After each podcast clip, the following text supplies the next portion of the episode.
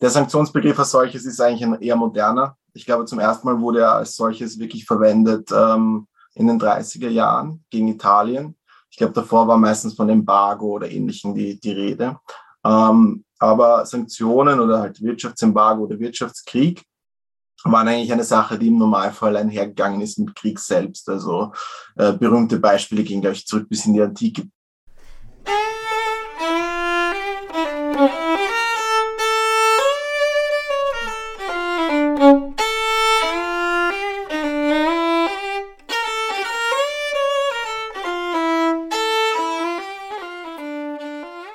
Sanktionen, friedlicher Druck oder Ausbluten der vielen? Seit dem Beginn des russischen Angriffs auf die Ukraine stehen Sanktionen im Mittelpunkt politischer Maßnahmen und Debatten. Sie sollen als Mittel dienen, um den Druck auf das russische Regime zu erhöhen, mit dem Ziel, von der Ukraine abzulassen. In der heutigen Ausgabe des Mosaik Podcast hört ihr zum Thema Sanktionen einen Mitschnitt aus der Linkstalk-Reihe zum aktuellen Krieg in der Ukraine. Die Veranstaltung fand am 7. Juli 2022 online statt. Für manche stellen Sanktionen eine Alternative zur militärischen Konfrontation und Aufrüstung dar. Für andere scheinen Sanktionen militärische Handlungen nur mehr zu ergänzen. Wieder andere lehnen Sanktionen grundsätzlich ab. Gute Gründe also, um den Themenkomplex Sanktionen aus einer linken Perspektive näher zu beleuchten. Wie steht die Linke zu Sanktionen? Welche Erfahrungen wurden mit Sanktionsmaßnahmen gemacht? Wie hängen Sanktionen mit den globalen Machtstrukturen zusammen? Und wann und wo haben Linke in der Geschichte Sanktionen befürwortet? Wann und warum wurden sie abgelehnt? Wie sieht es mit den derzeitigen Sanktionen gegen Russland aus? Und wohin können diese führen? Diese und weitere Fragen werden im folgenden Beitrag mit Blick auf den Ukraine-Krieg aus unterschiedlichen Perspektiven diskutiert. Hierzu hört ihr Beiträge von Alex Zora, Miriam Frauenlob, Taima Kreit und Martin Konechny. Die Moderation kommt von Flo, der auch eine kurze Einführung in die Veranstaltung gibt und die Rednerinnen noch einmal gesondert vorstellt. Dann nochmal ein herzlich willkommen zu unserem dritten und vorerst letzten Linkstalk zum Ukraine-Krieg. Unser heutiges Thema heißt Sanktionen, friedlicher Druck oder Ausbluten der vielen.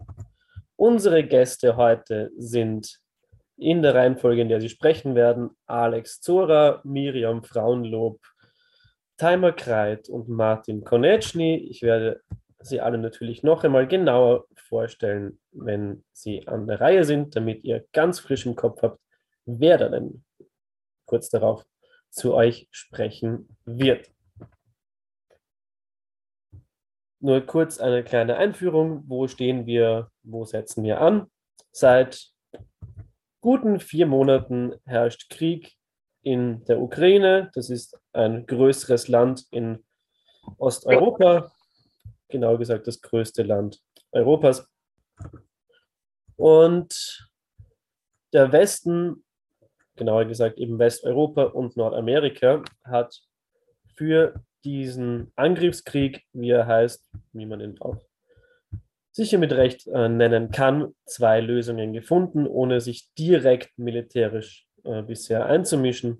Und das ist einerseits eine Militarisierung innerhalb Europas und einer Zuwendung zur NATO, einer Expansion der NATO und eben san wirtschaftliche Sanktionen.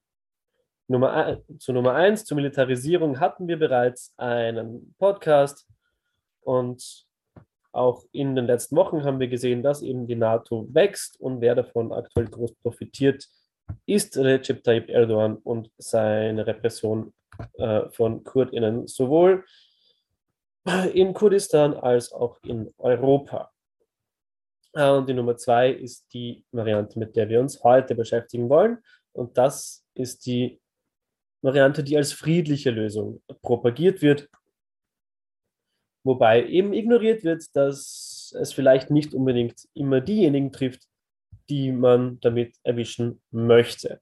auch dazu werden wir heute noch einiges mehr hören, wen denn so eine Sanktion tatsächlich treffen kann. Auch wenn man vielleicht nur die herrschende Klasse, wenn man sie überhaupt als solche benennen möchte, beabsichtigt zu treffen. Das werden wir uns heute eben nochmal genauer anschauen.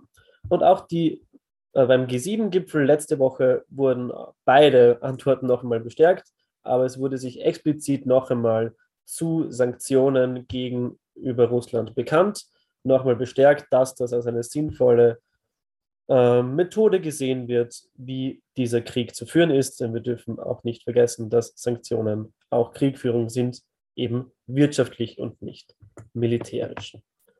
Und damit möchte ich auch meine kleine Einordnung und meine kleine Einführung beenden und an unseren ersten Redner übergeben. Das ist Linksaktivist Alex Zora.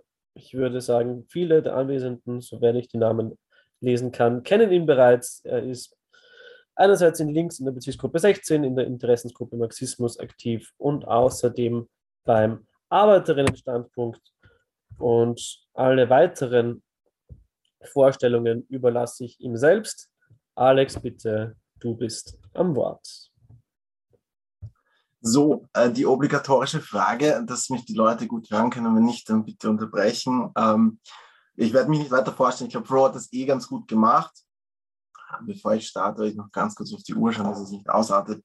Ähm, ich möchte mit einem kurzen Zitat beginnen, nicht von einem Marxisten, wie man vielleicht äh, vermuten könnte, sondern eigentlich von einem preußischen Militärtheoretiker, ähm, Clausewitz. Der hat mal gesagt, ähm, Krieg ist nur die Fortsetzung von Politik mit anderen Mitteln. Ähm, und ich würde eigentlich die These aufstellen, dass äh, Sanktionen nur die Fortsetzung von Krieg mit anderen Mitteln sind. Ähm, wenn man sich historisch anschaut, ähm, waren Sanktionen eigentlich im Normalfall oder der Sanktionsbegriff als solches ist eigentlich ein eher moderner. Ich glaube, zum ersten Mal wurde er als solches wirklich verwendet ähm, in den 30er Jahren gegen Italien. Ich glaube, davor war meistens von Embargo oder Ähnlichem die, die Rede.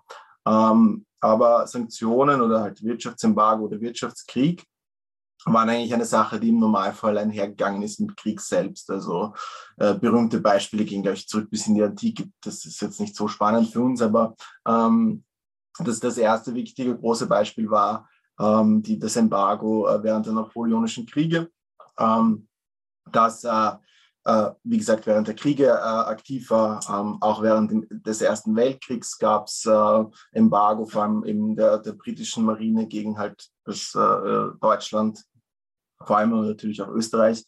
Ähm, und da sieht man schon, dass eigentlich das ein essentieller Bestandteil von diesen Kriegen war. Also nur um, um Zahlen zu nennen, es war sehr lange auch die Zahlen übertrieben gewesen, aber während des Ersten Weltkriegs, es gibt so Berechnungen, die mir relativ seriös erscheinen, die von sprechen, dass es über 400.000 Leute an Folgen des Embargos in, im Deutschen Reich damals gestorben sind. Ähm, in, in der Mehrheit Kinder und alte Leute. Also das sind im Normalfall die, Menschen, die sehr stark von Sanktionen getroffen sind. Ähm, es hat dann die Zwischenkriegszeit, also man kann insgesamt sagen, dass Sanktionen so über die Geschichte immer mehr und mehr geworden sind. Ähm, in der Zwischenkriegszeit gab es dann auch eben Sanktionen, die sich zum ersten Mal auch eigentlich relevant außerhalb von Kriegen selber abgespielt haben. Ähm, und äh, aber auch quasi was, glaube ich, wichtig ist, ist für die, für die Analyse, dass man nicht nur über Sanktionen spricht, sondern auch über Sachen, die jetzt ähm, allgemein zu einem äh, Abschotten von Wirtschaftsblöcken selbst geführt haben. Also es gab ja die Wirtschaftskrise Ende der 20er Jahre, das werden vielleicht die, die meisten Leute schon mal in der Schule gehört haben. Und im Zuge dessen hat zum Beispiel haben die USA äh, sehr, sehr große Schutzzölle eingeführt ähm, die sehr stark den Handel reduziert haben. Äh, und die haben eigentlich, waren ein wichtiger ein Baustein in diesem, in diesem, in dieser Periode vor jedem Krieg. Also es ist eher, eher selten so, dass vor einem großen Weltkrieg niemand, niemand das erwartet oder so, sondern im Normalfall bahnt sich das ja Jahre davor schon an. Und ein wichtiger Bestandteil davon ist, dass man eigentlich eine national autarke Wirtschafts- oder Wirtschaftsblöcke zumindest schafft, die eben in der Lage sind, Krieg zu führen, ohne dass man importieren muss von seinem Gegner. Das ist natürlich blöd. Ähm, das war ein wichtiger Baustein davon, aber auch ein bisschen zu den konkreteren äh, gegen, gegen Italien eben. Also Italien hat ja äh, Mitte der 30er Jahre äh, damals Abyssinien äh, oder Äthiopien, wie man heute sagen würde, überfallen, um das quasi so kolonialistisch einzunehmen. Daraufhin gab es relativ kurze ähm, Sanktionen vom Völkerbund damals, ähm, die, die erlassen wurden ähm, und äh, aber auch sehr schnell wieder fallen gelassen wurden, nachdem äh, Italien dann äh, den Sieg davon getragen hat. Und ich, ich, ich sage das nur so, weil ich am Ende noch ein kurzes Zitat von einem Marxisten aus der damaligen Zeit bringen werde, das ich eigentlich ganz passend fand. Ähm, aber das ist dann, wo der Sanktionsbegriff eigentlich als solches äh, wirklich anfängt. Es wird dann nach dem Zweiten Weltkrieg dann nochmal sehr, sehr viel stärker. Unterschiedliche, äh, unmittelbar nach dem Krieg gibt es unterschiedliche Sanktionen.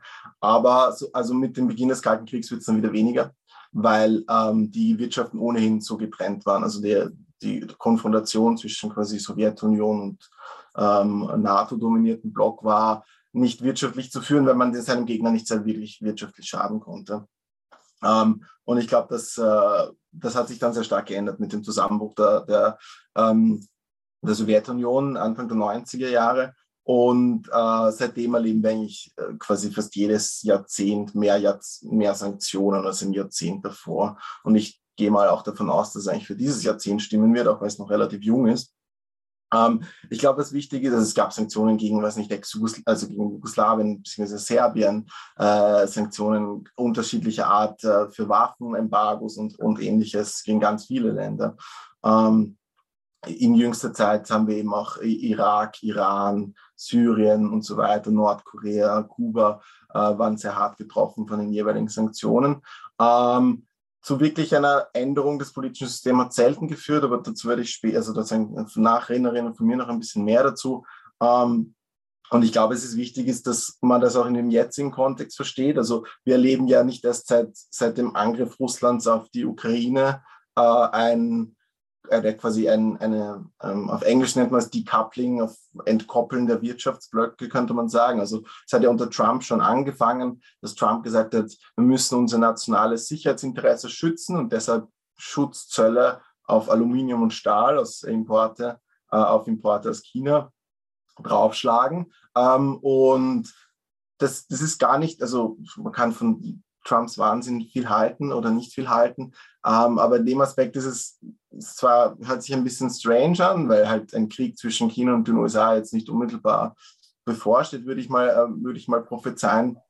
Aber ähm, es ist schon quasi ein strategisches Problem für den US-Imperialismus, wenn er den Stahl, äh, den er für seine Panzer verwendet, aus China importiert, gegen das er sich eigentlich ähm, auch wirtschaftlich und politisch und militärisch vorbereitet, über mittelfristig auch eine militärische Konfrontation führen zu können. Ähm, ich glaube, das ist jetzt, also ich habe jetzt sehr viel gesagt zu dem, dass ähm, Sanktionen, aber auch Schutzteile eigentlich zu, zu ein, eine Bedingung sind, um sowas wie unabhängige Wirtschaftsblöcke zu schaffen, die dann gegeneinander in den Krieg ziehen können. Was nicht unbedingt bedeutet, dass man deswegen die Gegenposition einnehmen sollte, dass man sagt, alles, was für den Freihandel gut ist, für Globalisierung gut ist und so weiter, äh, muss man deswegen unterstützen. Ich glaube, das ist, ähm, hat äh, genauso seine Probleme. Also nur weil jetzt die, die, das internationale Kapital sich geeinigt hat, wir beuten jetzt gemeinsam den globalen Süden und die Arbeiterklasse global aus, ähm, ist das jetzt nicht unbedingt, was man deswegen unterstützen sollte.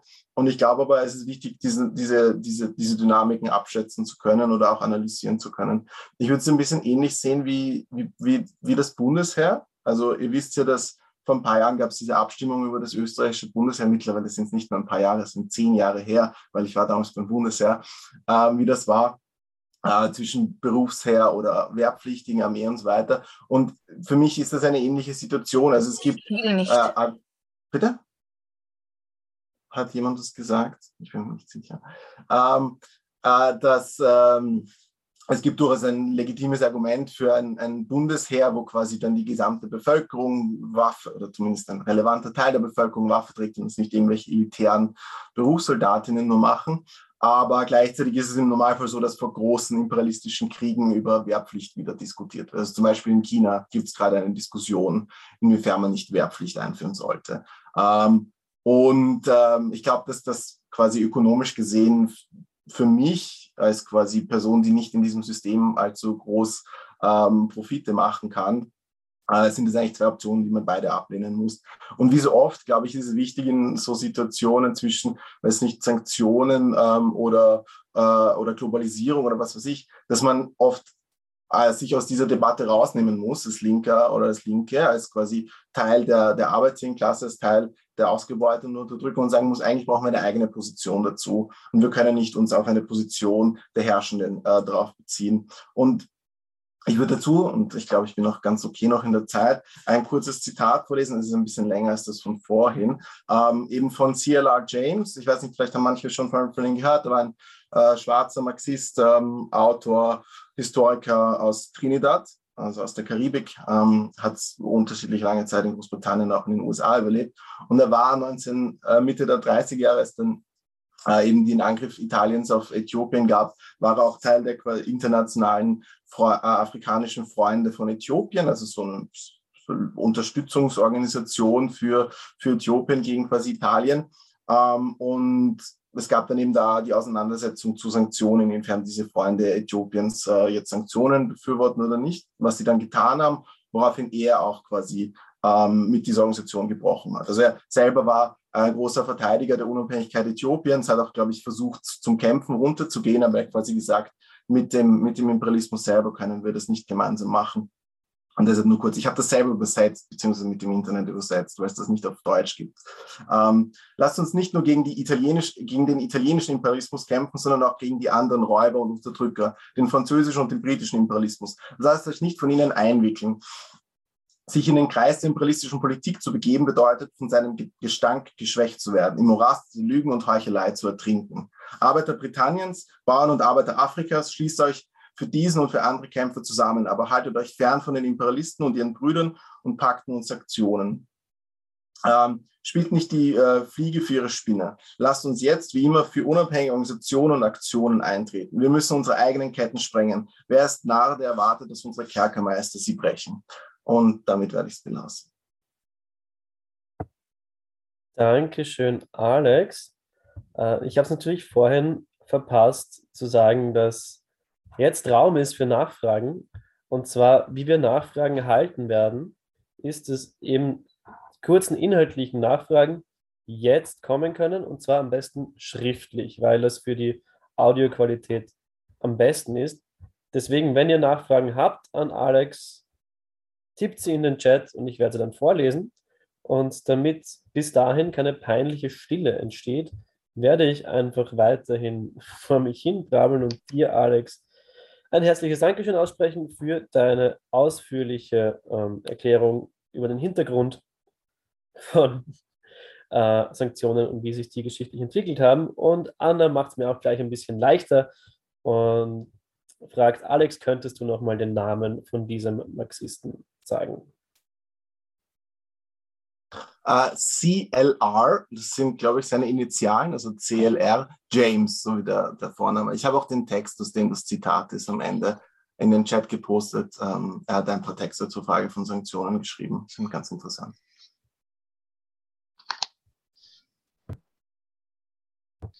Dankeschön, Alex, und danke schreibt auch Anna. Ich habe es einfach mir zur Aufgabe gemacht, den gesamten Chat vorzulesen bevor er voll gespammt wird, weil sich Leute jetzt denken, oh yes, wir können alles in Flo's Mund legen.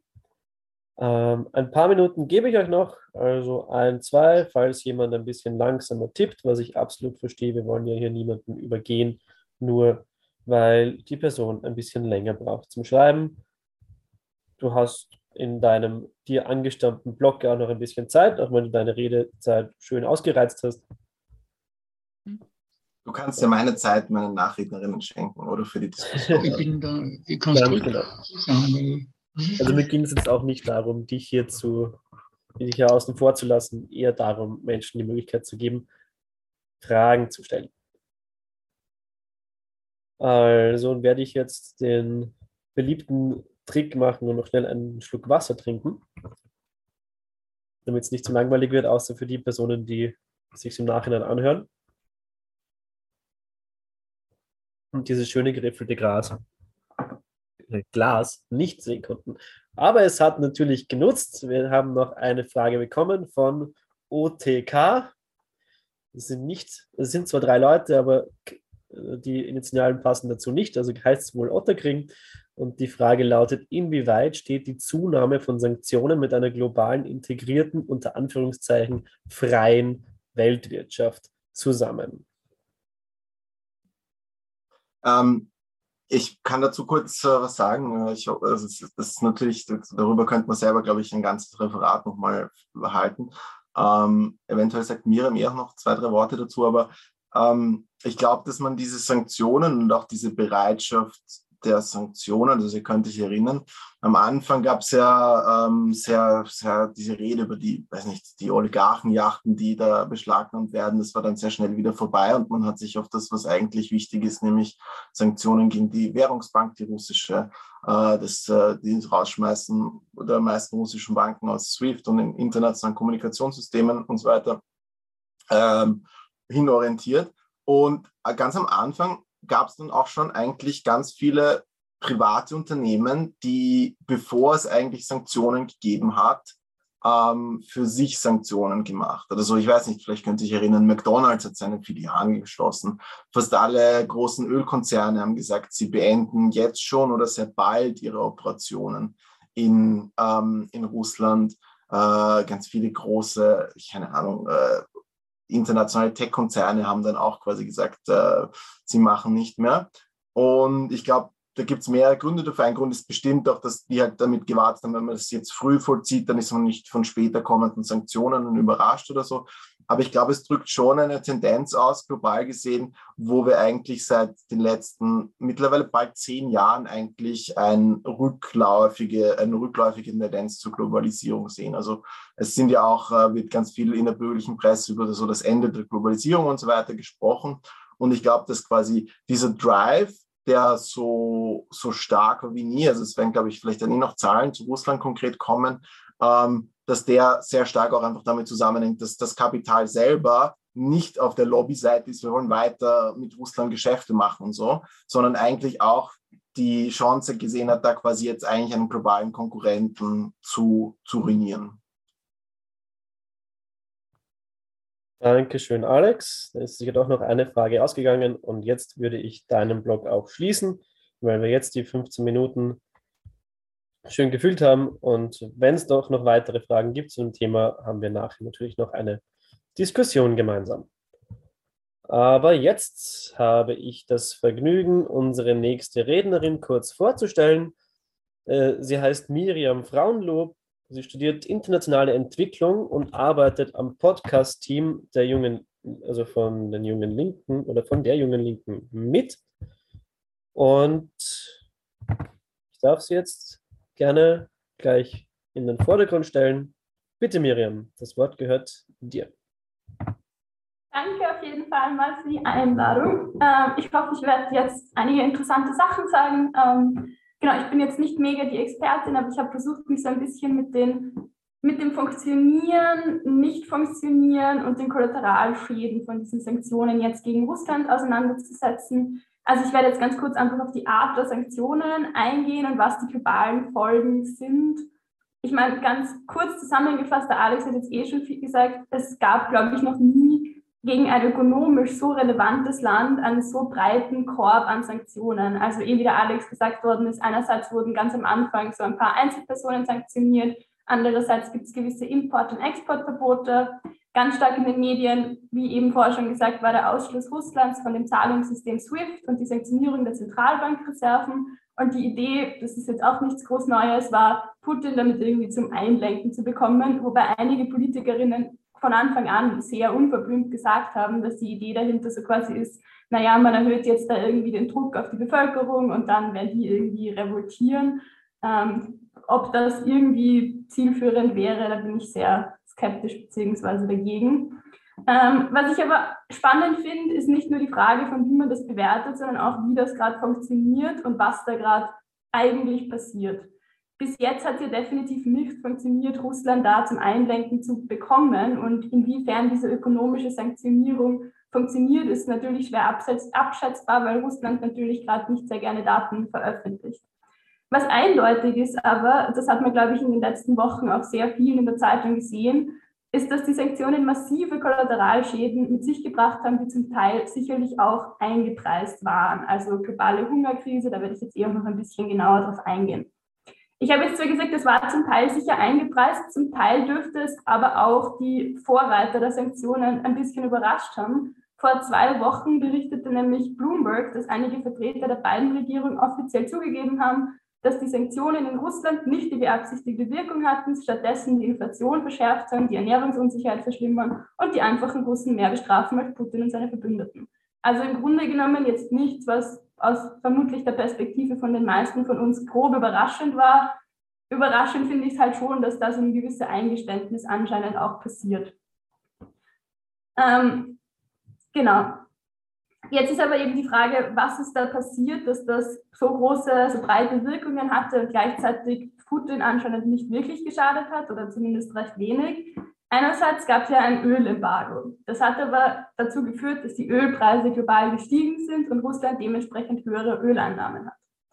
Was man bei der ganzen Sanktionendebatte halt auch, kommt mir vor, so aus mitteleuropäischer Perspektive oder zumindest kommt mir das bei den Tageszeitungen lesen immer ein bisschen so vor, vergisst, ist das zwar am Anfang sehr stark so an die Welt gegen Russland auf, also quasi inszeniert worden ist, aber ganz viele Teile der Welt nach wie vor mit Russland handeln und sich auch jetzt ad hoc nicht leisten könnten, das nicht zu machen. Also auf der einen Seite gibt es einfach jetzt Länder, an die Russland das Öl verkaufen kann, wodurch es Einnahmen hat. Andere Länder sind aber zum Beispiel ganz, ganz stark abhängig von russischen Düngemitteln oder Weizen. Das ist eben dieses große Thema der Ernährungskrise. Und was diese Abhängigkeiten, was das betrifft, kommt mir auch vor, dass da einfach eine sehr, sehr starke Ignoranz herrscht bzw. geherrscht hat. Also ich weiß nicht, ob ihr das, ich glaube, das war noch im März oder April, da hat Litauen gesagt, sie wollten eigentlich ähm, Covid-Impfungen an Bangladesch ähm, spenden und haben das dann nicht gemacht, weil Bangladesch quasi nicht Russland da quasi mit ähm, verdammt hat. Bei Brasilien zum Beispiel wurde auch ganz am Anfang ähm, irgendwie darüber diskutiert, ja, wieso haben die da jetzt Russland nicht öffentlich so verdammt? Die Sache ist aber auch, dass Brasilien, so wie viele andere Staaten, total abhängig ist von russischen Düngemitteln und das jetzt nicht so einfach geht, zu sagen, naja, wir cutten alle Teils, weil dann würden sie sich die ganze Ernte komplett zerstören. Was auch passiert ist, was jetzt so diese Frage betrifft, von wie sehr hat das ökonomisch funktioniert oder nicht, ist, dass der Rubel deutlich weniger eingebrochen ist, als anfangs erwartet war. Das ist aber schwierig zu sagen, inwiefern das jetzt tatsächlich aussagekräftig ist weil, wie der Alex vorher schon gesagt hat, sehr, sehr viele Firmen haben quasi so, sind den Sanktionen vorausgeschritten und es gibt tatsächlich schon Probleme von Russland jetzt Sachen zu importieren. Das sind aber dann eben genau die Dinge, die dazu führen, dass die einzelnen, also dass die normale Bevölkerung in Russland betroffen ist. Was jetzt die reinen Einnahmen betrifft, hat Russland super viel über fossile Energien. Genau. Ähm, und wenn die Ölpreise dann fallen, dann kann das natürlich auch bedeuten, dass es noch stärkere Konsequenzen für die russische Bevölkerung hat. Wie ich eben schon gesagt habe, Öl und Gas sind jetzt nicht die einzigen Rohstoffe, bei denen man Turbulenzen hatte. Ähm, und obwohl Nahrungsmittel offiziell von den Sanktionen ausgenommen waren, gab es hier natürlich auch Probleme. Also ich weiß nicht, wie viele von euch das mitbekommen haben, aber Russland und die Ukraine gemeinsam sind für ungefähr 30 Prozent der global gehandelten Weizenproduktion verantwortlich. Also nicht 30 Prozent des gesamten Weizens, weil sehr viel wird lokal produziert und verarbeitet, aber von dem, was gehandelt wird. Und jetzt ist zwar gesagt worden, naja, man nimmt das von Sanktionen aus, aber gleichzeitig gab es freiwillige Sanktionierung, Zahlungsprobleme, weil Russland eben aus SWIFT ausgeschlossen war. Das heißt, es ist jetzt nicht so, als wäre da gar nichts passiert. Und selbst wenn man da irgendwie sagt, okay, naja, es gibt ja auch einfach tatsächlich Probleme durch den Krieg und das stimmt sicherlich. Also es ist sicherlich so, dass diese globale Ernährungssituation, dass es da kurzfristig so massive Preisspikes gab mit kurzfristigen Lieferschwierigkeiten über ukrainische Häfen zu tun hat, gab es jetzt von den Leuten, die die Sanktionen verhängt haben, sichtlich nicht die gleichzeitige Ambition zu sagen, okay, wenn wir das machen, dann stabilisieren wir globale Rohstoffmärkte und schauen, dass es Schuldenerlass, ähm, Ersatzlieferungen etc. gibt. Also das dürfte halt irgendwie einfach so auf sich genommen worden sein und zum Teil sicherlich auch einfach eingepreist. Also dass es Zahlungsprobleme gibt, wenn SWIFT sanktioniert ist, ist relativ naheliegend. Ich habe jetzt viel über Weizen geredet. Ich habe in den letzten Wochen sehr viel immer über Weizen geredet. Ähm, es ist gerade so, dass da die Preise jetzt aber auch wieder sinken es gab nämlich, und das ist, glaube ich, jetzt hat wenig mit Sanktionen zu tun, aber ich finde es trotzdem wichtig zu betonen, es gab ja nie tatsächlich eine Shortage, also zu wenig Weizen. Es gab eine massive spekulative Bubble und kurzfristige Lieferprobleme, die sichtlich nicht von den Leuten, die das machen hätten können, gelöst worden sind. Ähm, aber es gibt definitiv genug Weizen. Sorry, ich komme gerade ein bisschen durcheinander. Ähm, was ich aber auch noch wichtig finde bei dieser Frage von Nahrungsmittelmärkten, das ist eh das, was ich vorher schon gesagt habe, ist, was Düngemittel betrifft. Düngemittel sind nämlich teilweise schon von Sanktionen betroffen worden und Russland und Belarus sind da sehr, sehr wichtige Produzenten und verantwortlich für rund 20 Prozent der Exporte.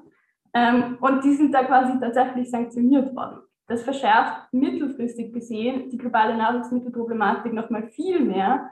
Ähm, und weil quasi die Ernteprobleme, habe ich gesagt, kurzfristig, es gibt genug Price Spikes, niemand hat was dagegen getan, aber Düngemittel ist jetzt einfach tatsächlich so, dass wenn sich Staaten das nicht mehr leisten können, weil ich glaube, das ist teils doppelt so teuer geworden, ähm, dann hat das halt Probleme für das nächste Jahr oder in einem halben Jahr. Genau, ähm, das wäre jetzt, das war jetzt ein bisschen ein wilder Tipp, ich bin schon ein bisschen müde, aber so ganz kurz zusammenfassend würde ich jetzt quasi einfach noch sagen, es war von Anfang an total abschätzbar, dass wenn man einen der größten Rohstoffproduzenten der Welt so umfassend sanktioniert, dass das globale Effekte hat, die, falls man das als sinnvolle Strategie wählen würde, wo ohnehin, glaube ich, jetzt auch noch davor und danach einige drüber reden, dass das wirklich nicht sonderlich sinnvoll ist, und man auch jetzt ja sieht, Putin hat überhaupt nicht eingelenkt. Normale Russen, sogar die US-Regierung sagt, die normalen Russen sind mehr betroffen als Putin und seine Eliten, ähm, dass dann quasi also dass quasi das nicht einfach ohne restliche Folgen passiert. Und ich glaube, der Martin redet dann auch noch über das Energieembargo. Da finde ich es dann auch einfach immer wichtig, darüber zu reden, was ist jetzt quasi das Ziel von einer möglichen Sanktionsmaßnahme und was sind die gesamten Kollateralschäden. Ähm, voll. Ich habe jetzt keinen smoothen, kein smoothes Ende, ähm, aber das war jetzt mein Vortrag. Ich habe leider wirklich keinen guten Schlusssatz. Dankeschön, Miriam. Vielleicht kannst du dir auf die Schnelle noch irgendeine marxistische Person aus den letzten 300 Jahren heraussuchen und etwas finden. Am besten marxistisch, bevor Marx gelebt hat. Das sind die spannendsten. Äh, wenn nicht, ist es auch überhaupt kein Problem. Und jetzt noch der Aufruf an alle Leute, die nicht schon in die Tasten geschlagen haben, weil sie brennende Fragen haben, die sie gerne von Miriam beantwortet hätten. Ähm, Alex, äh, es gilt auch hier wieder generell Nachfragen bitte schriftlich in den Chat und ich gebe dir natürlich die Zeit, das noch zu tun. Und Miriam, wenn dir in der Zwischenzeit noch coole Schlussworte einfallen, unterbrich mich einfach und schrei sie hinaus. Das, ah, aber Sophie hat schon eine erste Frage.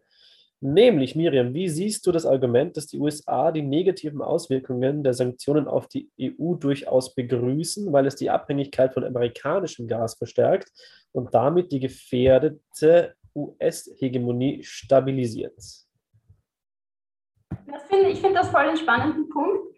Ähm, ich glaube grundsätzlich dieser Punkt von es schadet der europäischen Wirtschaft, ähm, also vielleicht, ich, ich bin gerade ein bisschen schlecht in strukturiert reden, aber quasi, ich glaube, grundsätzlich gibt es da auf jeden Fall, ähm, sorry, ich habe jetzt raufgescrollt, ähm, gibt es auf jeden Fall von den USA jetzt ganz, ganz starke Bestrebungen zu sagen, die EU, die soll jetzt nichts mit diesen autoritären Regimen ähm, handeln, wir wollen unsere Handelsabkommen durchbringen, wir wollen jetzt auch irgendwie TTIP neu aufsetzen und die Janet Yellen spricht die ganze Zeit von Friendshoring, also da gibt es ganz, ganz sicherlich starke Ambitionen hin zu verstärkter Blockbildung und vor allem diesen verstärkten, die EU soll sich wieder den USA stärker annähern. Also das würde ich auf jeden Fall sehen.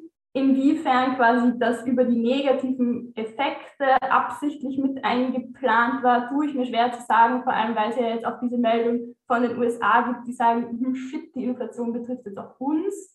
Also da weiß ich nicht, inwiefern man quasi sagen kann, das war mitgeplant. Aber ich glaube, so diese grundsätzliche, dieser grundsätzliche Effekt von die EU macht weniger unabhängiges Ding, sondern soll jetzt stärker mit den USA wieder kooperieren, ist definitiv was von, was von den Herrschenden in den USA sehr, sehr gerne gesehen wird. Dankeschön, Miriam, für die ausführliche Antwort. Und sie ist doch sehr strukturiert geworden. Ähm, Alex hat es geschafft, seine Frage auch einzutippen, nämlich hast du konkrete Zahlen gefunden, wie das die einfache Bevölkerung in Russland trifft oder ist das noch schwer zu sagen? Äh, ich habe keine konkreten Zahlen gefunden. Ich habe einen, über einen Artikel, einen Artikel gefunden, ähm, den kann ich euch dann gerne auch irgendwie schicken oder verlinken, wo drüber geschrieben wird, dass quasi noch relativ optimistisch gesehen wird. Und ich habe jetzt auch gesehen, dass was so diesen generellen BIP-Einbruch betrifft, ähm, auch jetzt diverse europäische Wirtschaftsforschungsinstitute sagen, naja, doch nicht so schlimm wie geplant. Ähm, was ich eigentlich, glaube ich, hauptsächlich sagen wollte hinsichtlich dieser Frage von wer ist getroffen, ist, dass diese Frage von kann Putin ähm, die Kriege, seinen Krieg da weiter finanzieren, dass das sichtlich funktioniert, während wenn es jetzt Importprobleme bei gewissen anderen Produkten gibt, ähm, das dann natürlich die einfachen Russen trifft. Aber da bin ich jetzt, also ich habe es versucht, ein bisschen zu recherchieren, aber ich fand es tatsächlich schwierig, was Verlässliches zu finden. Dankeschön. Ähm, Anna stellt noch eine Frage, nämlich äh, in Bezug auf ähm, die erste Frage eben mit den negativen Auswirkungen auf die EU. Ähm, ist das auch bezüglich anderen Bevölkerungen eine bewusste Entscheidung oder denkst du, dass da auch Fehleinschätzungen vorliegen? Also mit den negativen Auswirkungen. Meinst du mit anderer Bevölkerung jetzt einfach andere Länder? Boah, ich, ich finde es schwierig zu sagen, bewusste Entscheidung. Ich, ich würde auf jeden Fall sagen, es ist bewusst in Kauf genommen worden. Das würde ich klar sagen. Ich glaube, es war jetzt natürlich nicht die Intention, aber ich glaube, es ist total absehbar, alleine dadurch, wenn man sich anschaut, wie globale Rohstoffmärkte reagiert haben und Leute, die irgendwie Gesetze machen, kennen sich meistens damit aus, wie sowas funktioniert, war da irgendwie absehbar, dass das ein massiver Schock mal ist und dementsprechend würde ich sagen, die haben schon damit gerechnet. Dankeschön. Äh, dann eine Frage ging direkt an mich, aber es ist praktisch, weil ich sie sowieso vorlese.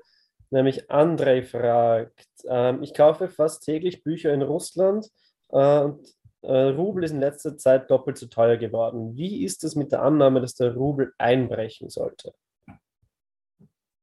Also das, da gibt es, glaube ich, so zwei Aspekte dazu. Auf der einen Seite quasi hat Russland ja nach wie vor extrem hohe Einnahmen über Öl und Gas. Also der Gaspreis ist kurzfristig gestiegen, der Ölpreis ist kurzfristig aufgestiegen, jetzt sinkt er gerade irgendwie wieder, aber grundsätzlich haben sich die Einnahmen da total erhöht, was natürlich den Rubelkurs befördert. Was aber auch ein Aspekt ist, und da finde ich es immer sehr, sehr schwierig, da irgendwie verlässliche Einschätzungen zu finden, ist, dass schon viele Leute sagen, dass der Rubelkurs verglichen mit Euro oder Dollar so hoch ist, liegt auch daran, dass es da quasi so wenig Handel dazwischen gerade gibt. Also es gibt jetzt irgendwie wenig Finanzmarkttransaktionen, wo sich quasi ein Wechselkurs einstellen könnte. Das finde ich, also ich finde es grundsätzlich plausibel, aber ich finde es dann halt auch schwierig, weil da kann man dann schwer sagen, was ist jetzt welcher Effekt und was ist wie groß oder was ist nicht wie groß. Ich glaube, es war aber schon ein Teil von dem, was quasi die Sanktioniererinnen falsch eingeschätzt haben. Also auch, dass sie jetzt die Schrumpfungs Schrumpfungsprognosen von Russland wieder korrigieren, liegt sicherlich auch daran, dass sie halt unterschätzt haben, wie gut Russland vorbereitet ist, wie viel Handel Russland jetzt mit anderen Ländern noch treiben kann und so weiter. Dankeschön, Miriam. Ein vorerst letztes Mal, bevor wir in die Diskussion starten. Ähm, ja, danke dir für deinen spannenden Input, für die ausführlichen Fragebeantwortungen. Und dann nehme ich dir auch wieder den Raum. Danke nochmal. danke dir fürs Kommen und Sprechen. Und dann verlassen wir kurz einmal den Fokus auf den geografischen Raum Osteuropa bzw. Russland, weil als nächstes Timer Kreit sprechen wird. Und Timer Kreit ist ähm, studierte Philosophin ähm, und Sachbuchautorin mit regionalem Fokus auf den Nahen und Mittleren Osten. Und Timer wird uns jetzt auch noch ähm, eben teilweise zu Russland, aber teilweise auch zum Thema Irakkrieg ähm, uns Einblicke geben, wie das mit den Sanktionen damals funktioniert hat, äh, wen es getroffen hat und wen vielleicht auch nicht. Ähm, Timer, bitteschön. Ja, danke schön für die Einladung. Danke auch äh, Alex und Miriam für den spannenden Input. Ich hoffe, ich tanze da jetzt nicht aus der Reihe. Ähm, ja, also wir haben es heute schon gehört. Sanktionen sind eine Form, Druck auszuüben auf ähm, ähm, unliebsame Regime, auf politische oder auf, auf, auf ähm, Gegner. Es ist aber auch nicht immer es kann aber auch eine Form, eine andere Form des Krieges sein.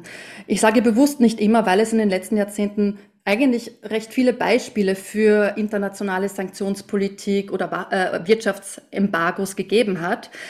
Was, äh, es gab sie immer in unterschiedlicher Intensität. Es gibt auch eigentlich sehr, sehr wenige, die wirklich erfolgreich waren, in dem Sinne, dass, äh, ja, der, dass sie ihre Ziele erreicht haben. Also ein Beispiel, das mir einfällt, ist eigentlich nur ähm, Sanktionen gegen äh, Südafrika, gegen das Apartheidsregime in Südafrika. Sonst würden mir eigentlich kaum oder praktisch keine erfolgreichen Beispiele einfallen. Wir haben von Alex schon gehört, also äh, Staaten wie Iran, Nordkorea, aber auch Venezuela oder Kuba, das sind so klassische Beispiele, an die man denkt, wenn man von, wenn wir, wenn wir, wenn wir über Sanktionen reden. Ähm, warum, äh, warum Sanktionen? Es geht nicht nur darum, Staaten zu schwächen, sondern es geht auch darum, politische Verhältnisse in diesen Staaten zu ändern. Und das sind sehr, sehr unterschiedliche Länder. Ich werde über den Irak reden. Warum gerade Irak? Weil das ein Extrembeispiel ist. Also ähm, die Sanktionen, äh, die ähm, oder das Wirtschaftsembargo im Irak, das 13 Jahre lang dauerte, von 1919 bis 2003, hat zu einer ähm, riesigen humanitären, also massiven humanitären Tragödie geführt und hat sicherlich nicht dazu beigetragen, das äh, Ziel, ähm, nämlich den damaligen Diktator Saddam Hussein zu Fall zu bringen, dass, dass dieses Ziel auch wirklich äh, erfüllt wird. Ganz im Gegenteil. Ähm, warum das so ist, das möchte ich jetzt schildern. Und tut mir leid, dass ich ein bisschen wir bin. Ich bin tatsächlich seit 5 Uhr wach und nur am Hackeln. Ähm, ja, wie ist es zu den Sanktionen im Irak gekommen? Sie sind in Kraft getreten im ähm, August 1990, wenige Tage nachdem ähm, irakische Truppen ins Nachbarland Kuwait einmarschiert sind. Hintergrund war ein Erdöldisput, das braucht uns jetzt nicht wirklich zu interessieren. Es ist aber so, dass die internationale Gemeinschaft sehr rasch reagiert hat mit einem sehr umfassenden Wirtschaftsembargo. Ähm, es ist dann auch äh, sehr schnell zu einer äh, groß angelegten Invasion gekommen, angeführt von den USA, unterstützt von, ich glaube, 34 anderen Staaten, die sogenannte Operation Desert Storm, Operation Wüstensturm. Ähm, und die endete 1991 mit einer verheerenden Niederlage der irakischen Truppen. Die, Internation also die USA zogen ab, die Sanktionen blieben aber in Kraft. Äh, interessantes Detail am Rande. Damals hätten die USA gemeinsam mit irakischen Widerständischen im Süden, aber auch in Kurdistan Saddam Hussein durchaus stürzen können. Sie haben sich dagegen entschieden.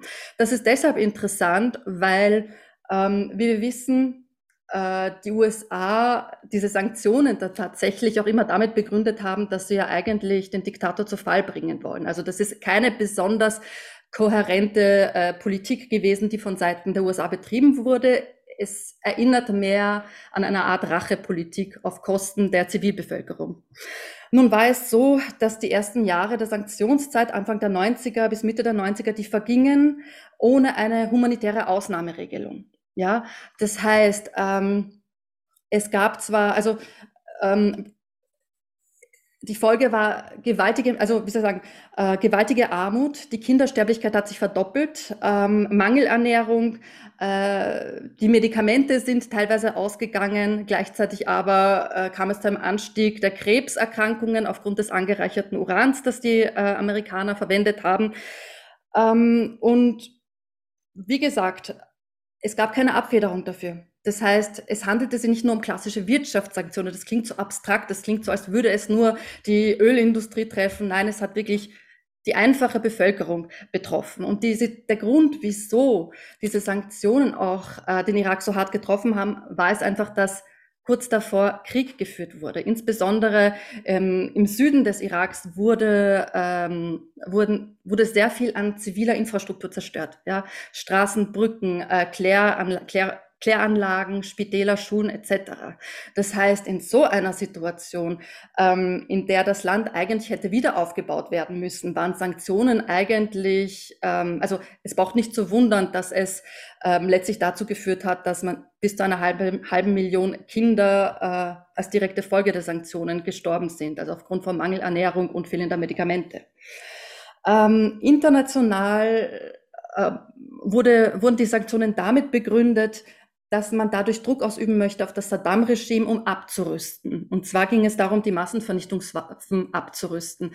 Ähm, tatsächlich war es aber so, dass gerade die USA und Großbritannien eigentlich ähm, entschieden, ähm, also wie soll ich sagen, die Sanktionen dafür ausnutzen wollten, um einen Reg Regime-Change durch, also ähm, durchzuführen. Also nicht durchzuführen, um den halt in Gange zu setzen. Ja.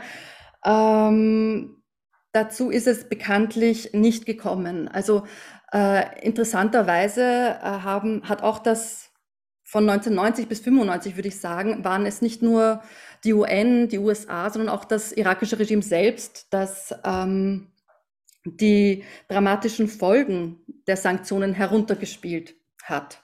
Warum? Weil Saddam Hussein Stärke demonstrieren wollte. Also man hat jahrelang weggeschaut vor dem, was sich abspielt. Das hat sich dann 1996 verändert äh, unter, der, unter dem damaligen UN-Generalsekretär Boutros Boutros Rali wurde dann das Oil for Food Programm eingeführt, Öl für Lebensmittel. Ähm, das Engage dieses Engagement von Rali hat ihm auch seine zweite Amtszeit als UN-Generalsekretär gekostet. Also die, die Amerikaner haben ihn äh, sehr stark als, als politischen Gegner betrachtet. Ähm, das äh, Öl für Lebensmittelprogramm war jedoch also viele Menschen, man sagt bis zu zwei Drittel der irakischen Bevölkerung waren zwischen 1996 und 2003 von diesem Programm abhängig. Es war gleichzeitig aber höchst äh, bürokratisch, nicht frei von Korruption und doch auch sehr ineffizient. Es ging darum, dass also das Einzige, womit der Irak noch handeln durfte, war Erdöl. Und das aber auch nur in einem begrenzten Ausmaß. Und ja, äh, die Erlöse aus dem Erdölhandel konnte man dann in humanitäre Hilfe, in Lebensmittel quasi äh, investieren, sonst nichts anderem. Äh, zwischen 1996 und 2003 wurden 61 Milliarden US-Dollar durch den irakischen Ölhandel lukriert. Für, für irakische Verhältnisse ist das überhaupt nicht viel. 43 Milliarden gingen dafür oder durften für humanitäre Programme zur Verfügung gestellt werden. Tatsächlich kamen dann aber nur noch 28 Milliarden an. Der Rest ist verpufft. Ja, also das ist auch ein wirklich korruptes Konstrukt gewesen, dieses Oil for Food Programm. Und ja, also ich finde, das ist ein sehr spannendes Beispiel, weil das zeigt, wie leicht es war, den Irak zu isolieren. Das ist natürlich ähm, im Falle Russland wird das nicht eintreffen. Nichtsdestotrotz haben die Sanktionen eher da, das Gegenteil bewirkt, nämlich ähm, man hat den Irak als Ganzes zwar geschwächt, die Machtverhältnisse im Inneren wurden aber einzementiert. Saddam Hussein war auf einmal unumstritten. Warum? Weil es praktisch keine Opposition mehr gegen ihn, gegen ihn gab. Auch nicht in jenen Milieus, in denen es sehr wohl immer wieder Proteste gab, in denen sich sehr wohl immer wieder Menschen zusammengetan haben. Also ich denke da jetzt an die urbane Mittelschicht, an die Unis und so weiter und so fort. Und der Grund ist einfach, es ist sehr banal, wenn Menschen ums Überleben kämpfen, wenn sie keinen Raum mehr haben, keine Luft mehr haben für was anderes, dann werden sie sich nicht politisch ähm, engagieren. Und das ist eigentlich, ähm, ja, wie soll ich sagen? Ich weiß, es klingt sehr banal, aber das ist schon das, äh, was ich irgendwie auch, worauf ich hinaus will und wieso ich heute auch über den Irak spreche. Ähm, ich möchte hier nur an dieser Stelle dieses bekannte Zitat von der ehemaligen UN US-UN-Botschafterin bzw. Außenministerin Madeleine Albright bringen aus dem Jahre 1996, wo sie äh, von einem Journalisten des äh, Senders CBS gefragt wurde, sind die halbe Million tote Kinder im Irak eigentlich den Preis wert gewesen? Ihre Antwort darauf war, es ist eine schwere Entscheidung, aber ja, es ist den Preis wert. Und das finde ich ist einfach eine sehr, sehr, ähm, ja, ähm, selbst wenn mir dieses Leid wurscht wäre, es ist den Preis nicht wert gewesen, denn die Sanktionen haben nicht dazu geführt, dass die Menschen sich aufgrund ihrer äh, äh, prekären Lage erheben gegen dieses Regime, sondern eher ähm, das Gegenteil. Und ich meine, das passt jetzt überhaupt nicht dazu, aber ich muss in letzter Zeit immer wieder an, an ähm, die Marienthal-Studie, die Ar Arbeitslosen von Marienthal denken von 1933. Es gibt zahlreiche andere Studien das, äh, zum Thema, was Arbeitslosigkeit und Armut mit Menschen macht. Ja, ich bin keine Soziologin, es interessiert mich einfach nur. Und die Beschreibungen, ich meine, ja, es ist so einleuchtend, natürlich. Also wer, ähm, ich komme aus recht bescheidenen Verhältnissen, wer das kennt, ähm, oder weiß, was Langzeitarbeitslosigkeit mit Menschen machen. Ja, ich denke da jetzt auch wirklich an, an Verwandte, Freunde von mir, gebückte Haltung, Lethargie, ähm, einfach auch politisches Desinteresse. Ja, also all diese Dinge. Ähm, sagt, Armut ist nicht unbedingt etwas, das Menschen ermächtigt, sich für politischen Wandel einzutreten. Es kann zwar hier und da einfach dazu kommen, dass Leute ähm, Dampf ablassen wollen, aber für wirklich äh, strukturellen Wandel, für, für grundlegende Veränderung, ich glaube, dafür dienen Sanktionen nicht. Und um noch ein weiteres Beispiel, ich rede schon, glaube ich, recht lange, ein weiteres Beispiel zu bringen, ähm, die Situation ist für die gesamte Bevölkerung erdrückend geworden, aber natürlich besonders auch für Frauen. Und das finde ich sehr interessant, denn in dem Moment, ähm, wo der irakische Staat unter Druck gesetzt wurde, ist er auch immer konservativer geworden. Konservativer in dem Sinne, also äh, klassisches Beispiel, man hat das Allahu Akbar, Gott ist groß, groß auf die Fahne ähm, ähm, äh, geholt oder geta getan, ähm, einfach nur weil das Saddam Hussein-Regime konnte sich nirgendwie mehr über nichts mehr legitimieren, außer nur über autoritäre Herrschaft und eben der Versuch, es auch über, äh, über eine religiöse Konnotation. Und die Folge war tatsächlich äh, verheerend für Frauen, man muss sich das vorstellen. Also in den 80ern war der Irak das, der Staat im nahen und Mittleren Osten mit der höchsten Zahl an Uni-Absolventinnen. Äh, ab den 90ern war das kein Thema mehr. Ja? Also es geht natürlich auch darum, dass Frauen aufgrund der Sanktionen und der Unsicherheit natürlich auch einerseits die Jobs verloren haben und dann als ihre Mobilität durch den Mangel eingeschränkt wurde. Also ich denke da wirklich auch an, an Damenhygieneartikel. Also es war ja so, dass tatsächlich nicht einmal mehr Stoffe für Windeln, für Binden oder sonst was importiert werden konnte. Nicht einmal für Kleidung. Ja, da überlegst du es dir, ob du deine Kleider zerschneidest, damit du dir draus irgendwelche Fetzen machst, äh, während du menstruierst. Ja, also solche Dinge. Verhütung war teilweise nicht mehr ähm, verfügbar. Ja, also all das waren Dinge, die natürlich Frauen dazu verdonnert haben, daheim zu bleiben und nicht mehr ihren Platz im öffentlichen Raum einzunehmen. Und das hat für eine Gesellschaft immer fatale Folgen. Ähm, ja, und das bringt mich jetzt auch äh, zum ja, ich versuche jetzt zum Schluss zu kommen. In einem Vorgespräch habe ich Sanktionen mit schwarzer Pädagogik beschrieben. Ähm, ich weiß, es ist sehr, sehr äh, verkürzt und plakativ, aber ich glaube tatsächlich, dass, es, ähm, dass das der Denkfehler ist bei vielen Leuten, die auch sehr wohlmeinend ja, äh, für Sanktionen eintreten. Weil was soll man denn tun? Ähm, es ist Kollektivstrafe. Man bestraft die Bevölkerung dafür, dass sie es nicht geschafft hat oder dass sie bisher ähm, nicht daran gedacht hat, äh, ihren, ähm, ihr Regime sozusagen zu Fall zu bringen. Und das finde ich fatal. Ich glaube, man müsste eher schauen, wo ist das System löchrig, wo gibt es Spielräume, wie kann man Opposition ermächtigen und nicht bestrafen. Und das war es jetzt auch schon von mir.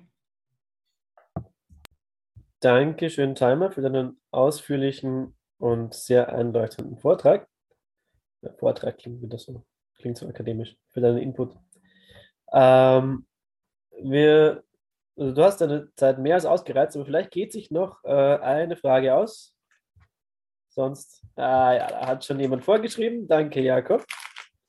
Ähm, und Jakob schreibt, die Sanktionen gegen den Irak wurden ja durch den UN-Sicherheitsrat legitimiert, oder?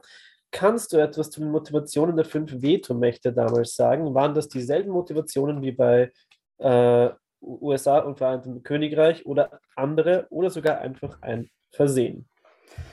Ähm, ja, das Ganze hat so eine Eigendynamik bekommen, aber tatsächlich war der gemeinsame Nenner die Abrüstung. Also es ging darum, dass Saddam Hussein die Massenvernichtungswaffen, ähm, die er sich, by the way, ein paar Jahre vorher noch von westlichen Staaten besorgt hat, dass er abrüstet.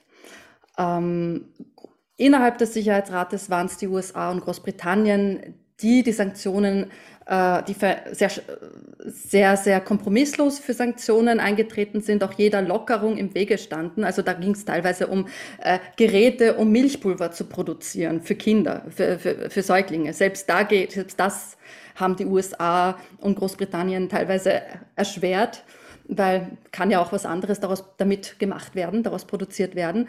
Ähm, Gemeinsamer Nenner war die Abrüstung des Iraks, aber eben USA und Großbritannien wollten es nutzen für den Regime Change. Und de, also es hat schon diesen wirklichen äh, Beigeschmack einer, einer ähm, ja, Kollektivbestrafung der gesamten irakischen Bevölkerung. Herzlichen Dank, Timer, für deine klugen Worte. Und bevor wir dann nachher alle dazu diskutieren können, ist noch Martin Konechny dran, der jetzt sofort auf euren Bildschirmen auftaucht. Jetzt. Ich muss nur auf wirklich gut klicken. Martin Konechny ist Politikwissenschaftler, Redakteur beim Mosaikblog und arbeitet beruflich zu europäischer Handels- und Investitionspolitik und wird uns jetzt, soweit ich richtig informiert bin, jetzt äh, etwas zu den Möglichkeiten oder vielleicht nicht, also vorhandenen oder nicht vorhandenen Möglichkeiten von Sanktionen erklären. Und wenn nicht, dann korrigiere mich bitte. Martin.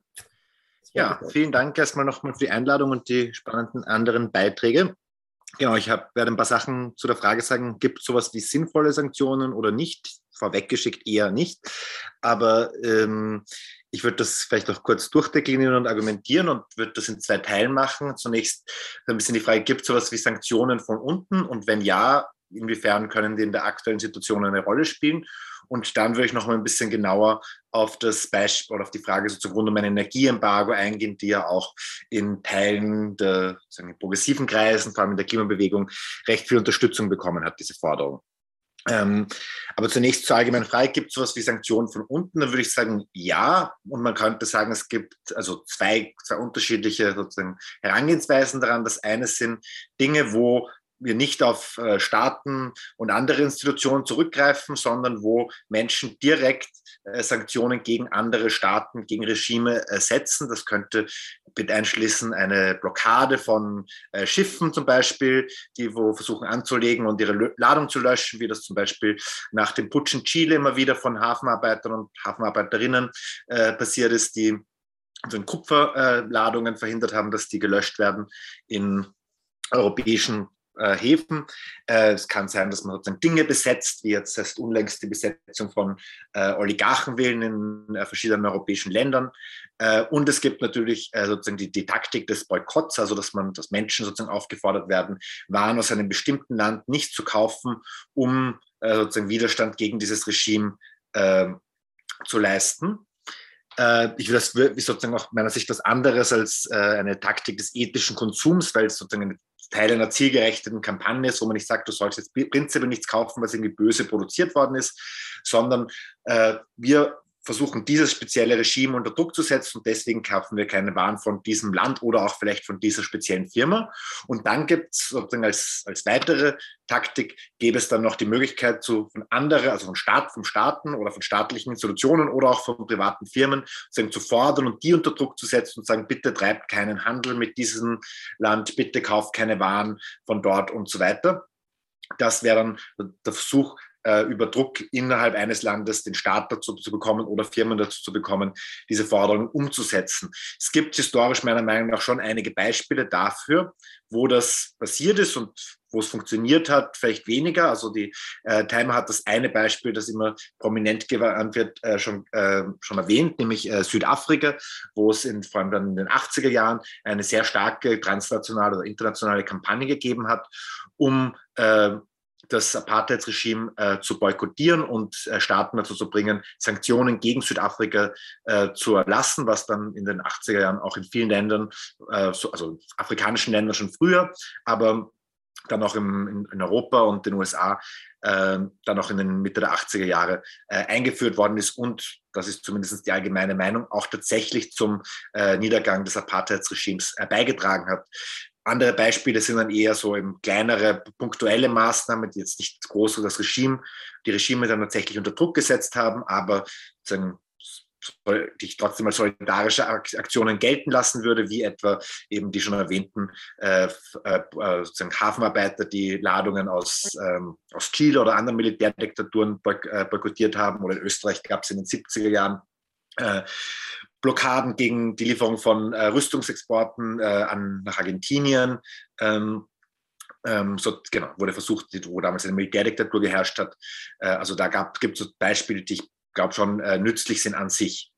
Äh, und dann gibt es natürlich jetzt eine jüngere Geschichte noch, die äh, weiß, dass es ein umstrittenes Thema ist in der Linken, aber die äh, Kampagne äh, BDS, also Boycott, Disinvestment and Sanctions, äh, zur Unterstützung der palästinensischen Freiheitsbewegung. Ähm, und ich finde, wenn man, wenn man darüber diskutiert, ob man Sanktionen macht, dann geht es einerseits natürlich um die Fragen, die ja schon äh, viel diskutiert worden sind.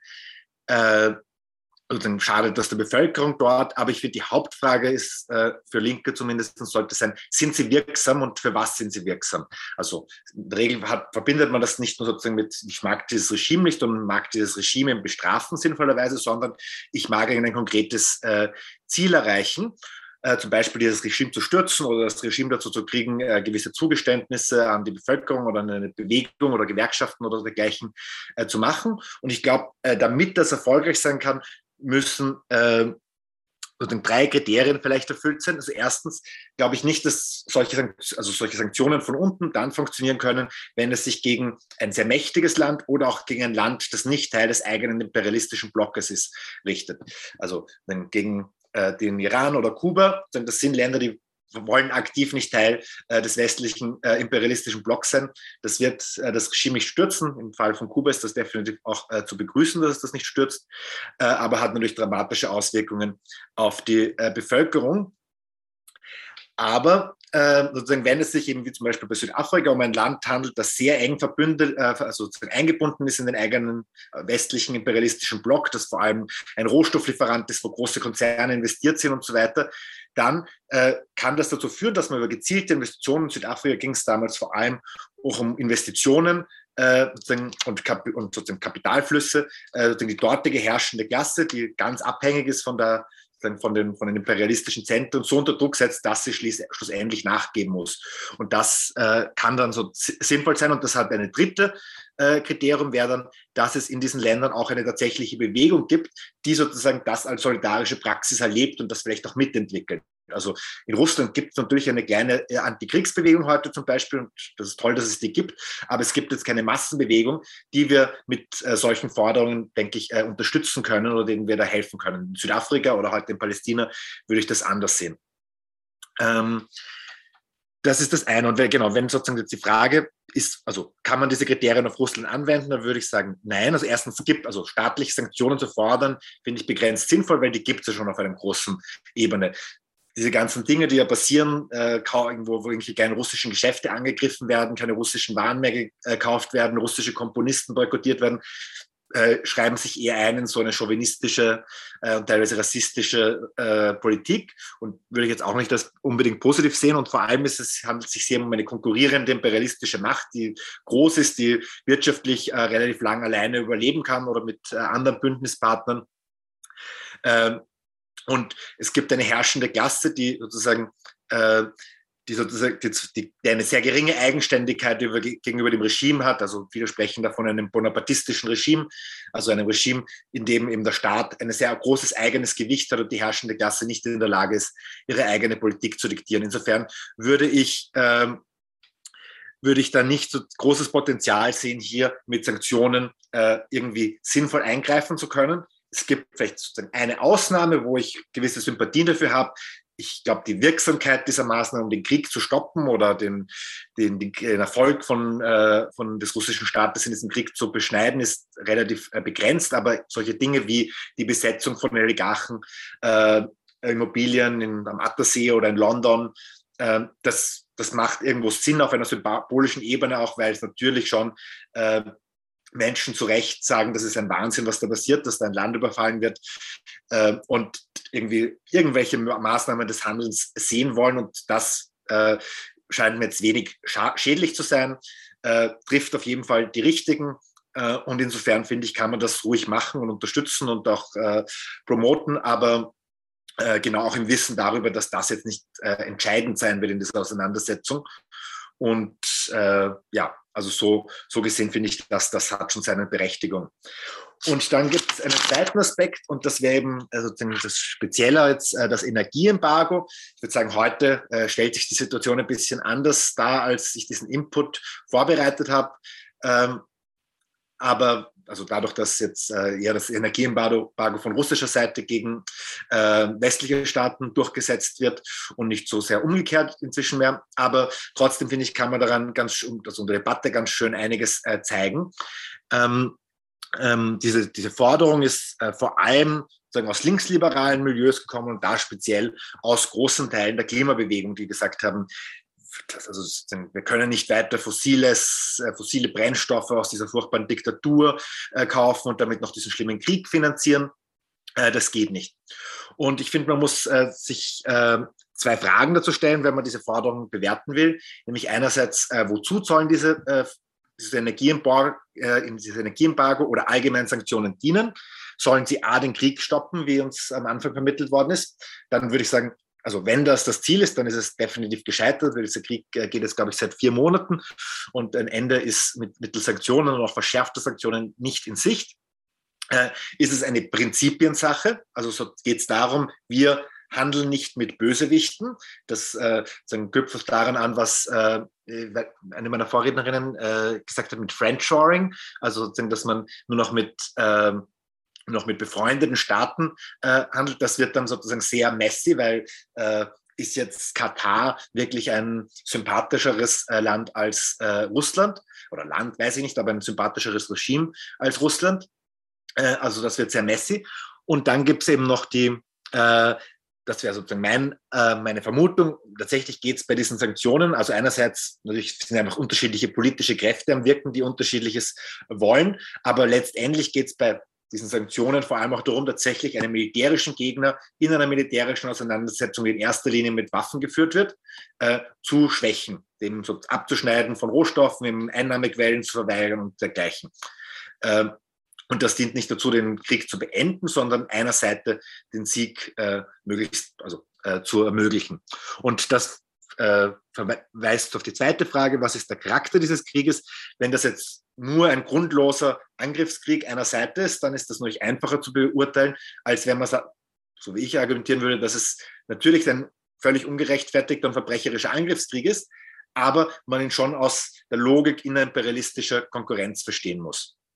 Äh, und nochmal zum Energieembargo zurück. Wie gesagt, äh, die Klimabewegung hat, ist da sehr stark aufgesprungen und hat das auch verbunden so ein bisschen mit der Forderung, äh, das ist jetzt eine Chance für die Energiewende. Und ich verstehe diesen, sozusagen diese, diese, dieses Hoffen, dass okay, da kann man sich jetzt dranhängen und versuchen, mittels dieser Forderung richtige Schritte Richtung Energiewende einzuleiten. Ich glaube aber, das ist falsch weil äh, sozusagen so wie Corona zwar vielleicht kurzfristig zu einem äh, Sinken der Emissionen geführt hat, und das vielleicht auch ein Energieembargo bewirken wird, geht es halt tatsächlich nicht ums Klima, sondern es geht darum, eine feindliche imperialistische Macht äh, der zu schaden. Und das führt dann in der Praxis äh, zu den gegenteiligen Effekten meiner Ansicht nach. Ähm, und zwar erstens führt das ganz sicher nicht äh, zu einer gerechten äh, Energiewende, ähm, sondern im Gegenteil, es führt äh, zwar vielleicht kurzfristig zu einem Sinken der CO2-Emissionen, weil wir im Winter dann frieren, ähm, aber es führt auch gleichzeitig zu einem äh, fossilen Backlash. Also sozusagen wir sehen das durch, äh, durchs Band. Wir sehen, äh, in Deutschland werden Kohlekraftwerke wieder angeworfen oder deren Laufzeit verlängert. In Österreich wird ein, äh, wieder ein Kohlekraftwerk aufgesperrt und dergleichen. Es werden neue LNG-Terminals gebaut, die sozusagen fossile Infrastruktur auf Jahrzehnte äh, festmachen. Ja, Leute bauen sich jetzt auch äh, PV-Anlagen aufs Dach, aber das sozusagen führt nicht dazu, dass sich grundsätzlich etwas an dieser äh, Struktur ändert. Und es führt zu massiven sozialen Folgen und da jetzt nicht nur in Russland, wie bei den anderen Sanktionen äh, diskutiert, sondern auch hier in Europa in erster Linie und zum Teil auch in den USA. Also die Energiepreise explodieren. Leute können sich das Hetzen nicht mehr leisten. Unsere Herrschenden sind offensichtlich bereit, diese Krisenkosten auf uns abzuwälzen, also nicht äh, in einem Ausmaß einzugreifen und zu sagen, wir lösen das irgendwie solidarisch, sondern äh, auch relativ bewusst zu sagen, okay, wir nutzen das auch gleich mit als Mittel, um äh, Teile der Mittelklassen äh, ökonomisch abzuwerten. Und das äh, ist sozial verheerend, das ist einfach erstmal schlimm. Und dann hat es auch sozusagen aus der Sicht der Klimabewegung meines äh, Ansicht nach sozusagen fatale Folgen, weil Klimabewegungen dann gleich mit dieser Form der Abwertung, mit dieser Form der Krisenpolitik gleichgesetzt wird und das langfristig sicher nicht äh, nützlich ist. Und das letzte Argument, auf das ich eh schon kurz erwähnt habe, mit Katar ist eben dann dieses äh, Problem, dass äh, dann es gibt keine gute äh, Rohstoffpolitik. Solange der, äh, der Westen sozusagen davon abhängig ist, ein Wirtschaftswachstumsmodell äh, zu verteidigen, das darauf basiert, äh, Ressourcen aus anderen Teilen der Welt, insbesondere fossile Rohstoffe, äh, sozusagen einzusaugen, hier zu verbrennen, äh, solange wird man auf, auf, in anderen Teilen der Welt verbrecherische Regime mitproduzieren und ist von denen in irgendeiner Form abhängig, auch wenn die meisten natürlich sozusagen untergeordnet sind in der äh, internationalen Arbeitsteilung. Aber sozusagen Gas aus Katar ist nicht besser als Gas aus Russland und äh, äh, Pipelines, die auf indigenem Land in den USA gebaut werden, äh, sind jetzt auch moralisch nicht äh, astrein und es führt sozusagen zu einem gewissermaßen ethischen Dilemma, weil äh, in Europa wird dann gesagt, ja, okay, es ist besser, wenn wir Gas aus Katar beziehen, als wenn wir es aus Russland tun.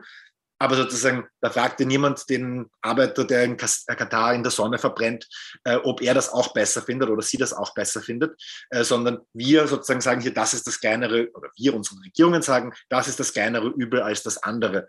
Und äh, das ist natürlich ziemlich äh, zynisch und heuchlerisch. Und genau von da, glaube ich, als Linke können wir dann letztendlich eigentlich nur sagen, äh, eben wie ich schon gesagt habe, sozusagen die Abhängigkeit von fossilen Rohstoffen produziert das mit. Wir müssen ganz schnell raus aus fossilen äh, Energieträgern. Das kann auch sozusagen Notmaßnahmen beinhalten, die einschneidend sind und das nicht nur für die Reichen, sondern vielleicht auch für Teile der Mittelschichten, weil diese Lebensweise nicht langfristig äh, möglich ist. Aber wir können das nicht in, sozusagen als Teil einer Kriegspolitik tun, sondern weil wir erkennen, dass eben diese Abhängigkeit von Rohstoffen diese Form von Geopolitik und diese Form von Geoökonomie überhaupt erst mitproduziert. Und dagegen sollten wir uns sozusagen richten und nicht sozusagen sagen, russisches Gas ist irgendwie böser, brennt schlimmer als äh, ein Gas aus Katar oder dergleichen. Genau, damit würde ich auch schon zum Schluss kommen. Dankeschön, Martin, für auch dein ausführlich, deinen ausführlichen Beitrag. Äh, jetzt ist, ja, ich würde sagen, auch noch Zeit für eine Nachfrage. Und zwar, Karin, ich sehe deine Frage im Chat. Ich finde die aber so wunderschön allgemein und dass sie sicher mehr Menschen ähm, beantworten können. Und auch die zweite Frage finde ich sehr spann deutlich spannender, jetzt nicht nur von Martin beantwortet zu bekommen, sondern insgesamt. Das finde ich, also ich finde die Fragen einerseits, ob es einen Unterschied gibt, dass hier ein äh, großes imperialistisches Land am Machen ist und nicht ein eher also ein geopolitisch unbedeutenderes, wie es der Irak war. Ähm, und die zweite Frage eben, wie aus äh, eurer Sicht Solidarität mit der Ukraine gelingen kann. Ähm, will ich dann nachher auch eher in der allgemeinen Diskussion behandeln. Ich hoffe, das ist okay, Karin. Ähm, und dann muss ich mir noch schnell die Jakobsfrage durchlesen, ob die auch allgemein ist oder nicht direkt. Ähm,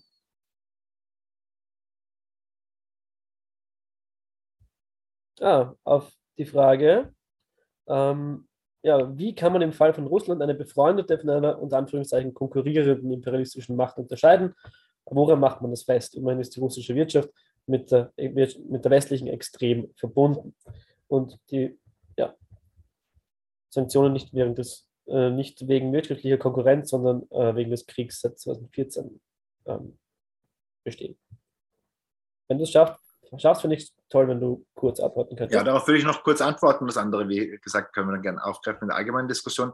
Ja, ähm, genau. Ich, also das, es gibt da, glaube ich, jetzt keine, keine ganz astreinen äh, wissenschaftlichen Kriterien, wie man das festmacht. Und natürlich gab es in dieser sogenannten globalisierten Wirtschaft gibt es zwischen allen, äh, also gibt es eigentlich quasi zwischen allen Ländern äh, relativ enge wirtschaftliche Verflechtungen. Aber wenn man sozusagen sich anschaut, wie Russland und auf der anderen Seite äh, der Westen oder die NATO agiert haben in den letzten äh, zehn Jahren oder so oder ein bisschen länger vielleicht schon, dann ist deutlich, dass es hier sozusagen eine Konkurrenz gibt, die sich nicht sozusagen, glaube ich, ganz einfach nur aus einer wirtschaftlichen Konkurrenz äh, erklären lässt, weil solche Verhältnisse natürlich immer politisch und ideologisch überdeterminiert sind, wie man so schon sagt. Also äh, natürlich da auch solche Dinge wie Nationalismus äh, und nationale Größe, gerade auf der russischen Seite, sicher eine Rolle spielen. Aber es gibt hier äh, eine Auseinandersetzung über Einflusssphären, darüber, wer Zugriff auf welche Ressourcen und dergleichen hat. Und das ist zum Beispiel eben gerade seit 2014 ziemlich äh, evident, dass es hier eine Konkurrenz gibt zwischen zwei Machtblöcken darüber, welche Einflusssphäre die Ukraine zuzuschlagen ist. Und äh, Genau, und sozusagen, dass Russland offensichtlich auch bestrebt war, diese internationale Weltordnung, äh, in der sie eine untergeordnete Rohstofflieferantenrolle gespielt hat, also zu, in Frage zu, äh, zu stellen.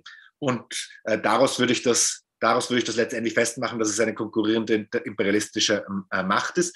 Und äh, unabhängig davon ist es eben auch, geht es nicht nur darum, ob sie konkurrierend ist, sondern ob sie überhaupt mit, also ob ob man sie sozusagen, ob sie so klein ist, letztendlich, wie zum Beispiel Südafrika, dass ich sie äh, mit Sanktionen äh, irgendwie tatsächlich vielleicht deren herrschende Klasse in die Knie zwingen kann, oder ob sie das eben nicht ist. Und im Fall von Russland würde ich das eben bestreiten, auch wenn es natürlich enge wirtschaftliche Verflechtungen gibt, hat es einerseits Alternativen, was seine Handlungs Handelspartner betrifft. Das äh, ist eben ein sehr rohstoffreiches Land mit immer noch einer industriellen Basis. Also es kann tatsächlich viele Dinge produzieren, die es fürs äh, Leben und Überleben braucht und auch für eine Kriegswirtschaft.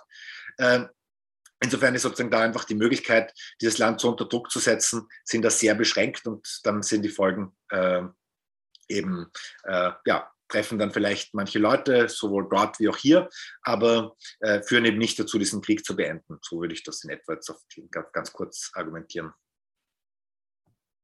Herzlichen Dank, Martin. Und damit entferne ich dich jetzt auch noch aus dem Spotlight.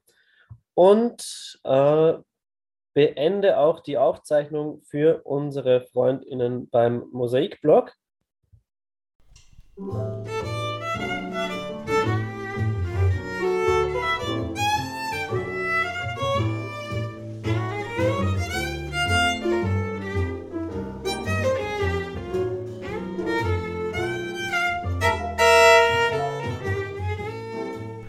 Der Mosaikblog sowie dieser Podcast entstehen eigentlich hauptsächlich aus unentgeltlicher Arbeit. Wir sind allerdings auch spendenfinanziert. Unter www.mosaik-blog.at unter dem Reiter Spenden gibt es die Möglichkeit, einmalige Spenden oder auch Daueraufträge einzurichten. Und die, die gerade finanziell gut dastehen, könnten sich überlegen, vielleicht noch andere linke Medien etwas zu fördern. Um 120 Euro gibt es beispielsweise ein Förderabo für den Augustin. Oder aber auch die Anschläge lesen sich wirklich gut. Unser Jingle stammt von der hochtalentierten Sejin Jeon, deren Interpretation des Jazzklassikers Summertime wir auch hier im Abspann hören.